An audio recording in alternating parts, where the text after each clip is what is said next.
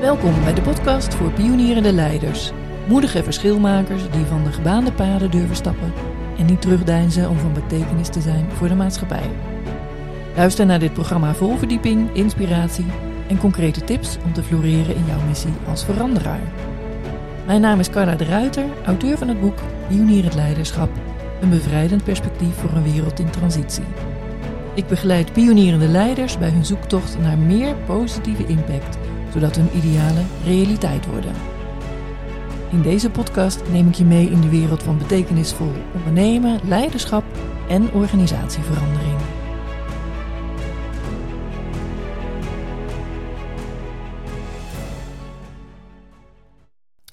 Vandaag in de studio spreker, schrijver en coach Judith Webber. Dag Judith. Hi, welkom. Ja, dankjewel. Jij vertelde ook van als iemand jou vraagt wat ben je nou, hè, voor wat voor functietitel, zei je net, als ik in een jolige bui ben, ben ik aansteker. Ja, klopt. Die vind ik heel leuk. Kan je daar iets over zeggen? Ja, iemand heeft me ooit zo genoemd en die functienaam heb ik aangenomen als een soort jas om aan te doen. Iemand zei dat tegen mij, dat mijn enthousiasme aanstekelijk was. En dat ze mij een echte aansteker vond. En toen had ik zoiets, dat voelt heel kloppend. Dus sindsdien zeg ik dat wel geregeld, ja. Niet altijd, want dan wordt het ook weer saai. Maar Ja, ik ben vorige week nog zo voorgesteld voordat ik lezingen ging geven. Dan zie je mensen echt zo, aansteker. Ja, in de coronatijd was het trouwens wel een beetje maf. Toen zeiden mensen, nou, nu wil ik niet zo graag aangestoken worden. Dat is een andere soort van manier van aansteken, dat snap precies, ik. Ja. Je bent net klaar met het boek wat je hebt geschreven, Zelfliefde in actie. Ja. Dus daar gaan we het ook over hebben. Ja, tof. En ik ben heel benieuwd naar jouw verhaal. Want wat maakt een boek... Maakt dat jij een boek schrijft over zelfliefde? Nou, dat is een heel proces geweest. Hij heeft 9 jaar gerijpt in mij. Oké, dat is heel lang. Ja, dat is voor mij heel lang inderdaad. Want ik heb al 4 eerdere boeken geschreven en die zijn veel sneller uit mij gekomen. Dus dit is een veel langer proces geweest van rijpen, van doorzien van waar kom ik vandaan en waar ga ik naartoe en wat wil ik brengen. Dus dat volgt ook altijd mijn reis, mijn eigen reis in het leven. En voor mijn gevoel ben ik wel tot de essentie doorgedrongen, namelijk zelfliefde. Uiteindelijk, waar gaat het nou om in het leven? Voor mij in ieder geval. En wat heb ik te doen? Hè? Daar gaat het dan ook om. En dat is mensen eigenlijk laten inzien, laten herinneren dat ze eigenlijk liefde zijn. En dat ze daar naar terug kunnen. Mm-hmm. Dus dat het een natuurlijke staat is waarin we kunnen verkeren en dat we zijn daar ver van afgedreven. Ja. Als je zegt, daar zijn we ver van afgedreven, waar denk je dan aan? Nou, heel veel conflict. Kijk maar om je heen in de wereld. Er is ontzettend veel conflict. En ik weet dat conflict buiten alles zegt over conflict binnen. Dus als wij minder conflictueus met onszelf zouden zijn en eerlijk naar onszelf zouden zijn en van onszelf zouden houden, dan zouden er geen conflicten meer buiten zijn. Dus daar ben ik echt heilig van overtuigd. Ja. Ja. En wat maakt nou jouw boek anders? Want er zijn wel een heleboel boeken geschreven over liefde en over zelfliefde. Ja. Kan je zeggen waar dat in zit? Het zit vaak. Ik ben trouwens niet iemand die dan helemaal gaat uitspitten wat er allemaal al is en dan pas gaat schrijven. Dus even, dat is wel belangrijk om even te zeggen. Dus inmiddels heb ik natuurlijk best wel gezien dat er ook andere boeken zijn. Ik heb ook wel eens een boek toegestuurd gekregen. Meestal zit het een beetje in de mindfulness sfeer eigenlijk. Meer zelfcompassie en dergelijke.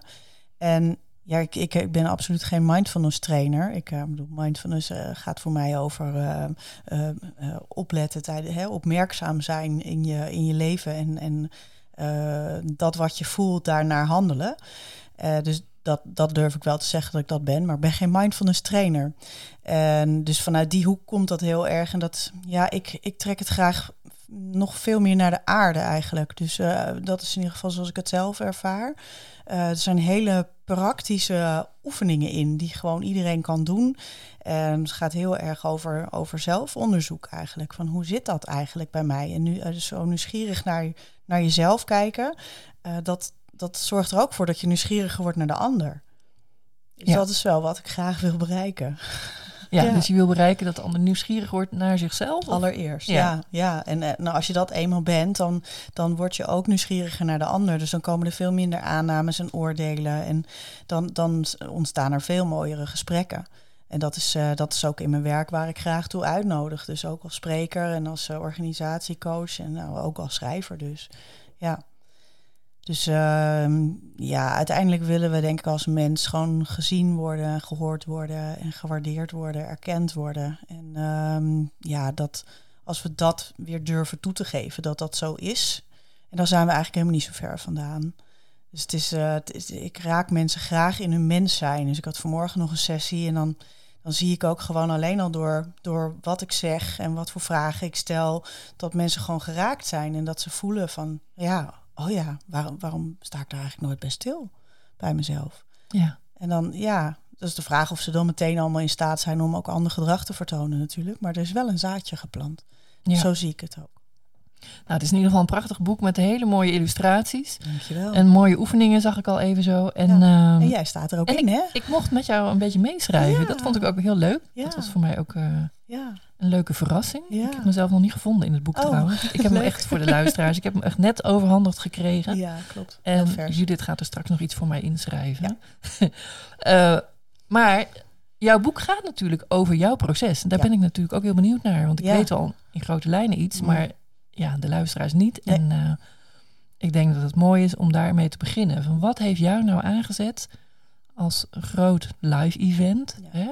Dat je bezig bent gegaan met zelfliefde? Nou, een heleboel live events eigenlijk. Ik ben begonnen met schrijven net na mijn scheiding. En mijn scheiding was wel een groot live event. Dus ik was 20 jaar samen met de vader van mijn zoon. En was ook al 10 jaar getrouwd met hem. Eigenlijk in het jaar dat we jubilea zouden vieren, gingen we scheiden. Het is een beetje cru. We waren echt volledig uit elkaar gegroeid. Ik ben mezelf volledig kwijtgeraakt in die relatie. Ik heb mezelf echt behoorlijk verlaten. Dus zelfliefde was echt heel moeilijk nog toen voor me. Dat is inmiddels bijna 10 jaar terug. En toch ergens, dwars door alles heen, heb ik toch gevoeld... ik moet weg uit deze relatie. Dit is niet goed voor mij. Dus dat is zo diep. Ik kon het niet eens onder woorden brengen. Het heeft jaren geduurd voordat ik daar woorden voor had. Ik wist alleen maar dat ik het moest doen. Dus ik heb het ook gedaan. En dat was verdomde moeilijk. Want hij vond het heel erg moeilijk. Dus daar was heel veel weerstand vanaf zijn kant. En... dus dat heeft heel veel kracht van mij gevraagd om toch door te zetten. Dus dat heb ik ook gedaan. En dat heeft eigenlijk mijn hele leven wel totaal omgegooid. Want ik had een vrij relaxed leven als vrouw van. En ik was aan het ondernemen. Ik was wel ook als schrijver. Dus ik was ook al mijn eigen bedrijf begonnen. En ik was moeder. Dus in die zin, die dingen zijn wel gebleven. Maar ik had... ik ervoer wel veel tegenwerking van hem op het gebied van mijn missieleven. Dus hij was zelf ook ondernemer en hij zag dingen gewoon totaal anders. Een hele andere visie op ondernemerschap. En ik voelde daar 0 support bij. Dus ik heb werkelijk alles wat ik gedaan heb, ook in die tijd, uit mezelf geput. En dat heeft me ook uiteindelijk achteraf heel veel kracht is daar verzameld eigenlijk. En op een gegeven moment had ik dus ook de kracht verzameld om weg te gaan. En ja, ik geloofde gewoon dat er ook een liefdevolle relatie mogelijk was... waarin je elkaar waardeert en waarin je elkaar helpt groeien. En waarin je blij bent met elkaar. Natuurlijk moet je nog steeds wel eens werken ergens aan. En is communicatie superbelangrijk. Dat kreeg ik ook al niet voor elkaar met hem. Voor mijn gevoel heb ik werkelijk alles geprobeerd. Ik kon mezelf wel in de spiegel aankijken. Maar dat heeft een...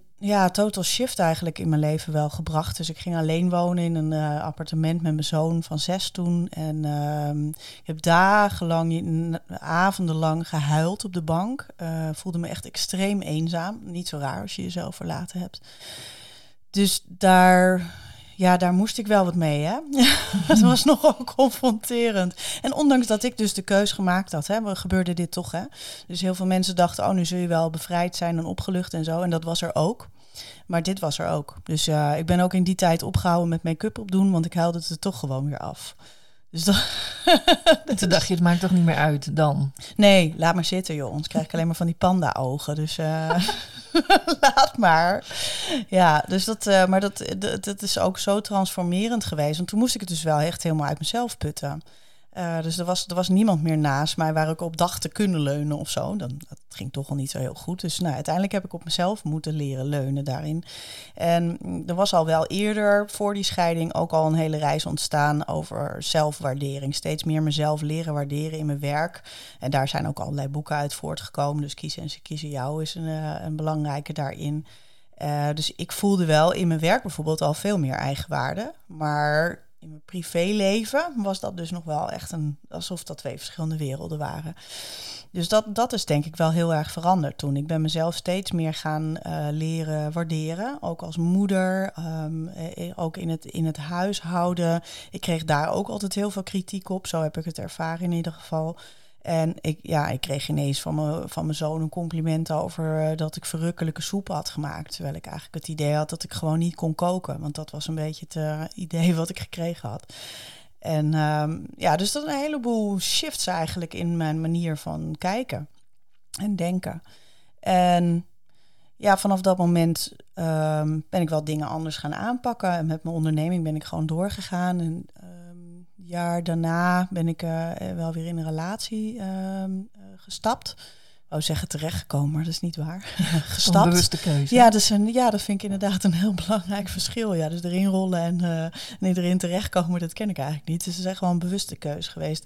Dus ik ben me weer gaan openen voor liefde. Trouwens, het jaar daarvoor ook al. Ik ben enorm gaan experimenteren ook met wat wil ik nou en wie ben ik nou? Ik was 38.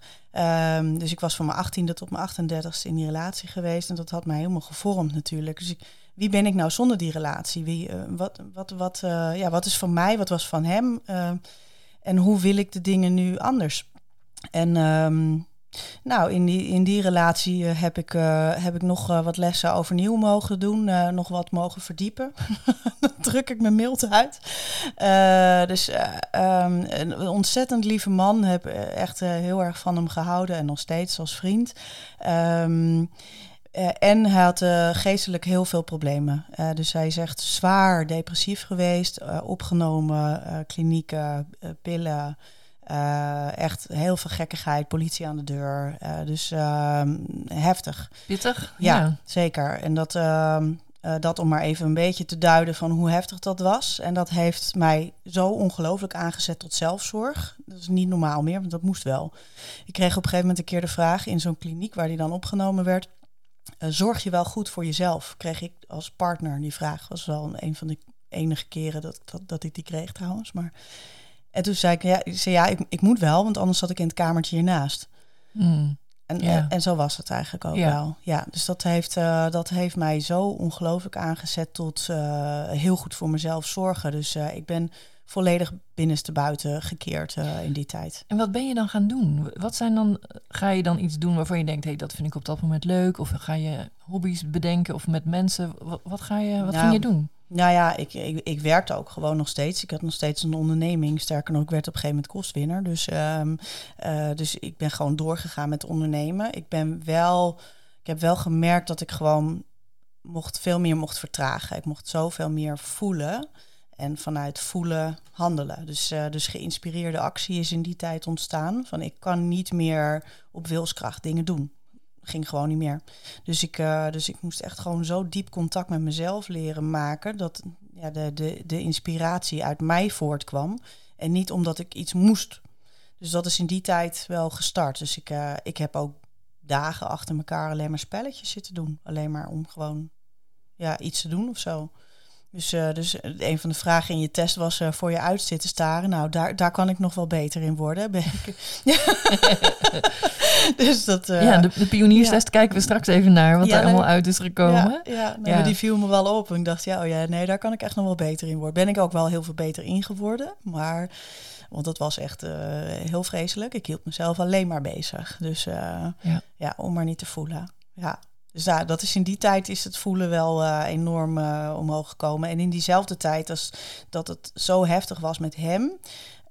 In 2 jaar tijd was dat. Toen is ook mijn moeder ziek geworden. En levensbedreigend ook. Dus die kreeg in september te horen, als we niks doen, dan haalt ze de kerst niet. En dat is dus een paar maanden. En uiteindelijk heeft dat nog 2 jaar geduurd. Zelfde 2 jaar als dat het met hem ook zo slecht ging. Dus kliniek in en uit en zo. Dus dat was voor mij een rollercoaster. Ja, en dit was in 2017, hè? Dat zij is overleden. Ze is overleden in 2017. Ja. Dus tussen 2015 en 2017 speelt dit zich af. Ja. En dat is uiteindelijk de laatste sleutel wel geweest in dit verhaal dan. Zelfwaardering, een hele periode waarin zelfzorg echt heel hard nodig was. En toen mijn moeder overleed, toen voelde ik dat mijn allergrootste fan er niet meer was. Zij was namelijk overal bij. Dus zij was echt super betrokken. En ze juichte alles toe wat ik deed. En ze was overal bij. En ik kon me eigenlijk al indenken wat ze zei. Als ik de telefoon oppakte, als ik dan iets ging vertellen, dan wist ik eigenlijk al hoe ze ging reageren. En dus dat is ook het proces wat er in mij heeft voltrokken. Dat het eigenlijk de verinnerlijking van mijn moeder. Dus ik mocht mijn eigen innerlijke moeder worden. Want mijn moeder ging ook de aarde verlaten. En dat was ergens een soort besef. En op een gegeven moment gebeurde dat ook echt. En ja, dat is uiteindelijk zelfliefde. Jezelf echt volledig leren dragen. En voelen dat je innerlijke moeder kunt zijn. Dus als ik ergens geraakt word, dan wordt mijn innerlijke kind geraakt. En dat koesteren, dat is wat ik geleerd heb. Dat heb ik eigenlijk dus niet zozeer van haar geleerd, maar wel door haar. Gaandeweg, daardoor. Ja. Als nou mensen luisteren hiernaar en die zitten in een soortgelijke situatie, Wat zou je ze dan aanraden om te doen? Want je vertelt het even in bijna één adem van ik heb het allemaal gedaan, maar wat kan je mensen dan aanraden om te gaan doen? Mensen die daar nog nooit mee bezig geweest zijn. Ja, met zelfliefde. Ja. Ik begin in hoofdstuk 1 met oordelen laten varen. En dat is eigenlijk ook wel waar ik in geloof. Dus je bewust worden van je eigen oordelen over anderen en over jezelf. Dat staat eigenlijk haaks op zelfliefde. De reis is van zelfkritiek, van zelfafwijzing naar zelfliefde. Dus oordeel is afwijzing. En daar waar we vaststellen, is er geen gesprek meer. Hè? Dus als je een oordeel hebt, dan praat je niet meer met iemand. Dan, het is al besloten, zo is het.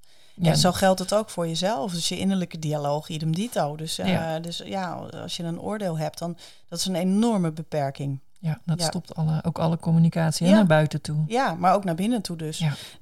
Dus als je een oordeel over jezelf hebt, dan stopt ook de communicatie daar. Want dit is het, zo is het. En dat kan ik niet bijvoorbeeld. Of ik ben X, Y, Z. Of maakt eigenlijk niet uit. Ja. En je buitenwereld is een prachtige spiegel daarvoor. Dus dat is ook wel een van de oefeningen natuurlijk. Om te kijken van waar heb ik oordelen over anderen en wat zegt dat over mij? Dus die oefening die heb ik natuurlijk zelf 100.000 keer gedaan. En nog steeds. Ja. Dus het is een ongoing journey. Het is niet dat het stopt of zo. Ja. En wat is nou tijdens het schrijven jouw grootste inzicht geweest? Tijdens het schrijven mijn grootste inzicht. Ik herhaal hem even hoor. Ik had er eigenlijk best wel veel... ik voelde dat ik dit moest doen en ik vond het ook rete spannend. Dus daar kwam ik achter. Dat ik het eigenlijk heel spannend vond om als Mrs. Zelfliefde in actie door de wereld te gaan bewegen. Ook in organisaties waar ik ook al kwam. Alsof het een soort een of ander raar soft stempel op me drukte. Daar was mijn eigen oordeel. Hallo. Daar is die weer. Maar hoe is dat dan in organisaties? Kunnen we het daarover hebben? Want je werkt inderdaad ook in organisaties met allerlei thema's. Ja. Ja, eigenlijk verrassend eenvoudig inmiddels. Dus ik heb dat oordeel echt volledig laten smelten. En zo mogen voelen van oké, ik vind het spannend en toch ga ik het doen. Dus de uitdaging en de spanning, dat ligt soms dicht tegen elkaar. Want is er in organisaties meer zelfliefde nodig? Oh, zeker. Er is overal meer liefde nodig. En dat begint bij zelfliefde. Ja, ja, net heb ik nog een sessie begeleid. En dan bijvoorbeeld complimenten aan elkaar geven. Waarderingen naar elkaar uiten. Dat is gewoon nog steeds niet gewoon, helaas. En mensen doen het er allemaal zo ongelooflijk goed op. Ze voelen zich zo gezien en erkend en gehoord. En dat is super waardevol. En dat maakt ook dat ze in zichzelf op reis gaan naar wat zit hier nog meer dan. En dus dat vind ik heel leuk om aan te steken. Dat is ook mooi, hè? Dat je dan echt ziet dat de zelfliefde in actie... ook in organisaties aan de rol gaat. Ja, en ik ben er dus ook echt helemaal niet meer bang voor. Bij wijze van spreken leg ik dat boek daar gewoon op mijn bureau. En ik heb ook contact met een aantal leidinggevenden in mijn opdracht nu. Via LinkedIn. En dus die zien dat ook allemaal. Dus mijn eigen gêne is er echt helemaal vanaf. En dat is wel... dat was wel de laatste kentering die ik nodig had... om het ook echt helemaal vol zelfvertrouwen naar buiten te brengen. Ja. Het is natuurlijk niet een boek alleen maar voor organisaties... of alleen maar voor mensen die een hobbelige levensroute hebben. Noem ik het maar even zo. Eigenlijk voor iedereen, hè?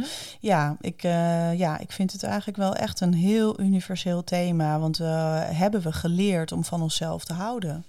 Nou, de meeste mensen niet. Omdat ze dat voorbeeld niet gehad hebben. En daar was de tijdsgeest ook helemaal niet naar. Dus als je gaat kijken naar de geschiedenis... ik vind dat altijd wel interessant om naar te kijken... dan zie je ook dat een hele periode is... gewoon zijn mensen bezig geweest met overleven. Met gewoon overeind blijven. Er moet brood op de plank komen. Weet je, dat soort gezegdes. En doe maar normaal, dan doe je al gek genoeg. En kinderen die vragen, die worden overgeslagen. En al dat soort... zinnetjes die we gewoon achterloos allemaal zeggen en als we niet opletten nazeggen. Dus en die hebben veel effect op hoe wij kijken. Ja. Dus ja, kinderen die vragen worden overgeslagen. Daarmee zeg je eigenlijk gewoon dat je dus niet mag vragen. Ja. Dus je mag eigenlijk niet eens meer wat willen, weet je? En dat wordt je allemaal gewoon... Ja, dus je moet gewoon maar meedoen zoals wij het willen, weet je? Dus ja, en, nou ja, als je wil weg is, ja, dan is alles weg. Ja. Ja. Kan je ook te veel zelfliefde hebben? Nee. Nee, dan heet het geen zelfliefde meer. Dat bedoel ik. Je kan arrogant worden. Arrogantie vind ik eerlijk gezegd juist een teken dat er zelfliefde nodig is. Dus omdat het ook niet echt is. Maar komt dat daar dan uit voort? Ik bedoel meer eigenlijk. Onzekerheid. Soms zijn er mensen waarvan ik vind dat ze wel heel erg met zichzelf bezig zijn, waardoor ze ook uit verbinding gaan met de ander. Mm. Ja. Of dan zeggen ze: ik heb tijd voor mezelf nodig, en dat duurt dan 6 jaar. Ja, ik ken ze echt. Ja, ik ken ze gewoon. Oh. En dan denk ik, ja, dit is nou... Ik vind dat een teken van een postmoderne maatschappij... waar we zo geïndividualiseerd zijn...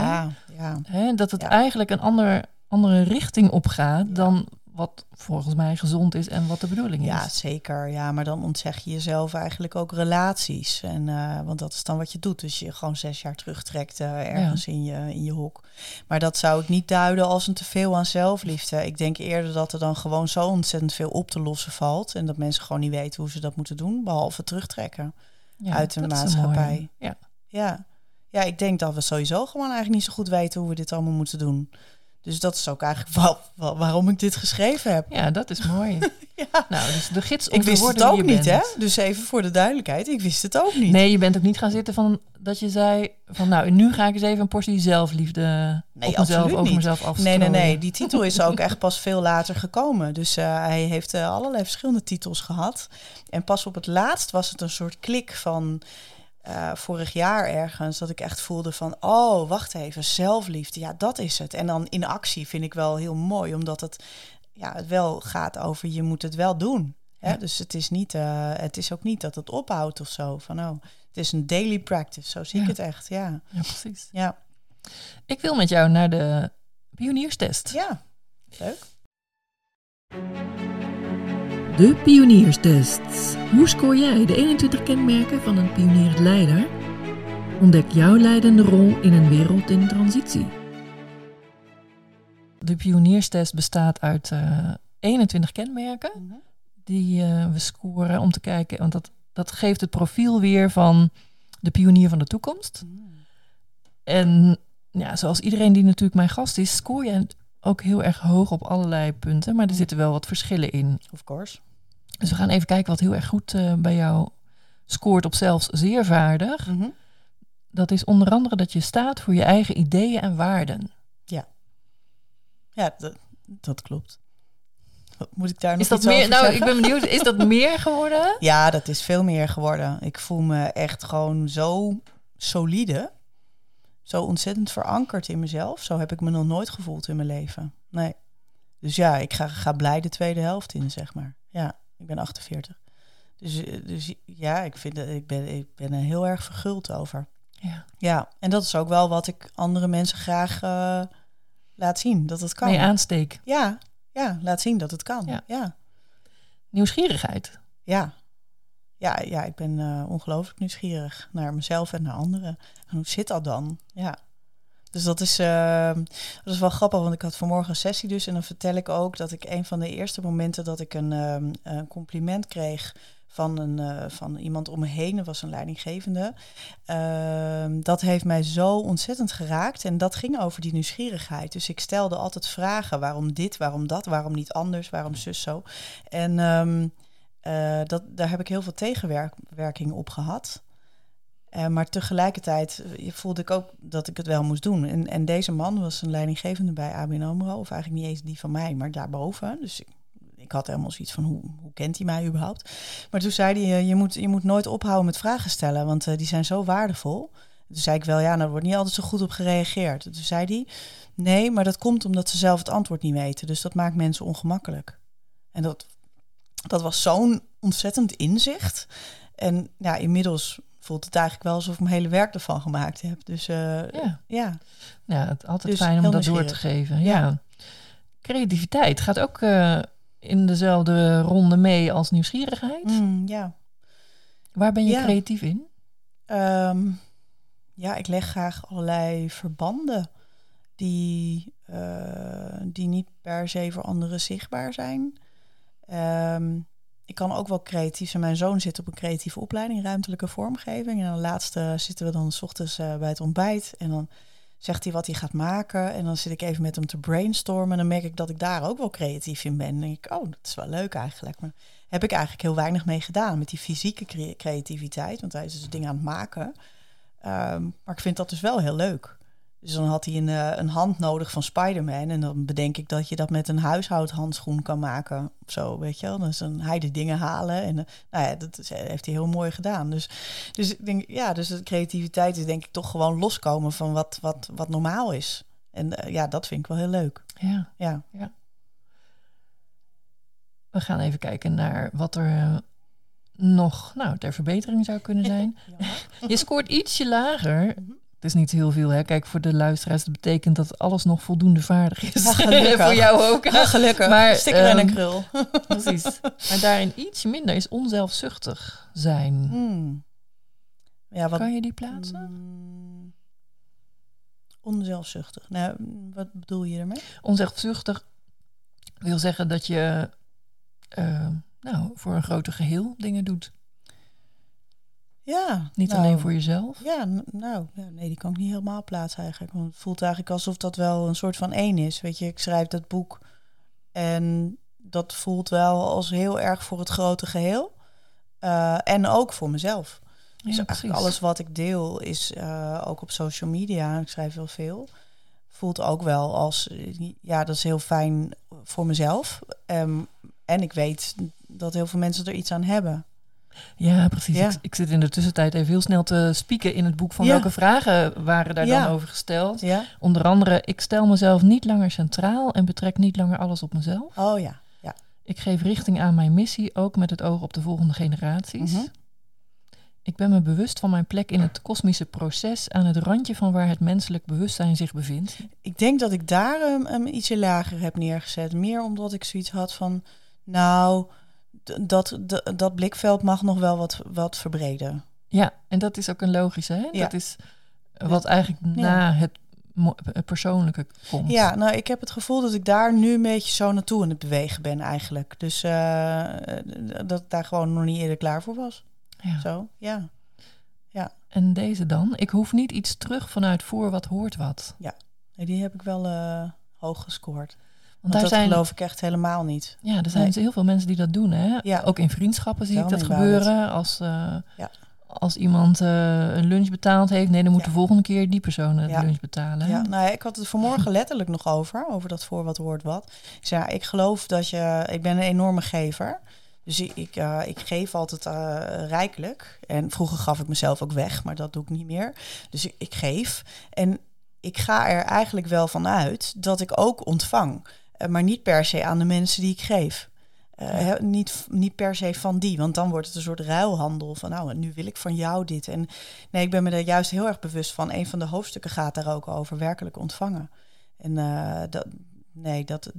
ik ken het wel. Ik ben daar ook geweest. In die plek. Ja. En ja, nee, ik benoem het juist letterlijk. Want vanmorgen kwam er een voorbeeldje... waarbij dan mensen voelden van... oh ja, we kunnen elkaar wel meer waardering gaan geven. En dan wilden ze dat gaan uitruilen. En toen ben ik daar even opgesprongen. Ik zeg, dat kan, maar dat hoeft niet. Dus je kan het ook gewoon geven. En ga er maar vanuit dat je het ook wel gaat ontvangen. Waar vandaan dan ook maar. Ja. Precies, dat is het hem, hè? Dat, ja. Het is een veel groter geheel dan dat. Ja, dus dat was wel een beetje mindstretching, zag ik. Dus maar dat vind ik ook leuk. Ja. Je noemde je net al even mis zelfliefde. Komt daar een eind aan? Nee. Blijf doorgaan, hè? Ja, dat blijf is je hele leven mis zelfliefde. Wel, ja, en dat vind ik ook heel mooi, ja. Ja, het voelt wel alsof dit mijn missie is, ja. Hoe is dat voor je ondernemerschap? Fijn, solide. Er zit zo'n enorm fundament onder. Ik ben altijd wel heel erg missiegedreven geweest hoor. Maar ik noemde het dan de wereld puurder maken bijvoorbeeld. Mijn bedrijf heet Pure Human.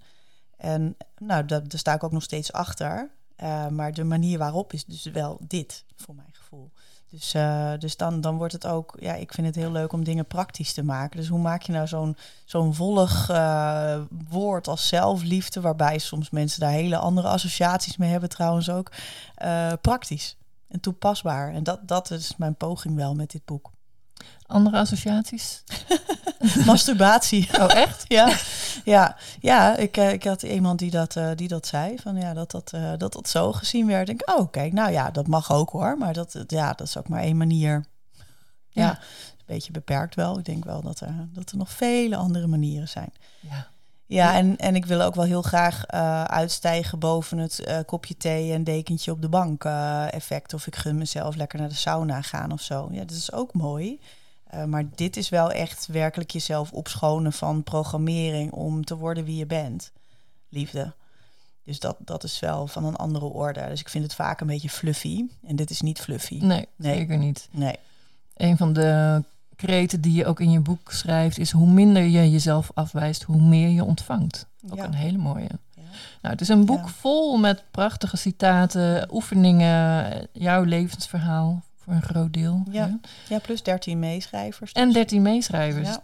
Zeker de moeite waard. Van Jan Bommeré. Daar ben ik ook heel trots op. Zeker. Ja, ik was echt diep geraakt toen hij zijn voorwoord naar mij stuurde.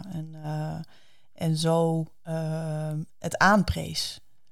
Dus dat deed me echt veel. Het is mooi om dat dan te kunnen ontvangen, hè? Ja, zeker. En hij noemde het vooral een enorm boek... wat uitnodigt tot zelfonderzoek. En dat is wel het begin van alles. Mooi. Ja.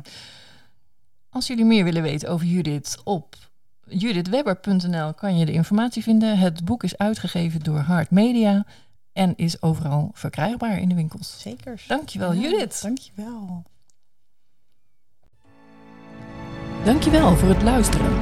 Wil je op de hoogte blijven en geen aflevering missen? Abonneer je dan op deze podcast en laat een review achter. Heb je mijn boek Pionierend Leiderschap al gelezen? Het is een must voor pioniers, verschilmakers, veranderaars... die ogen hebben voor de toekomst.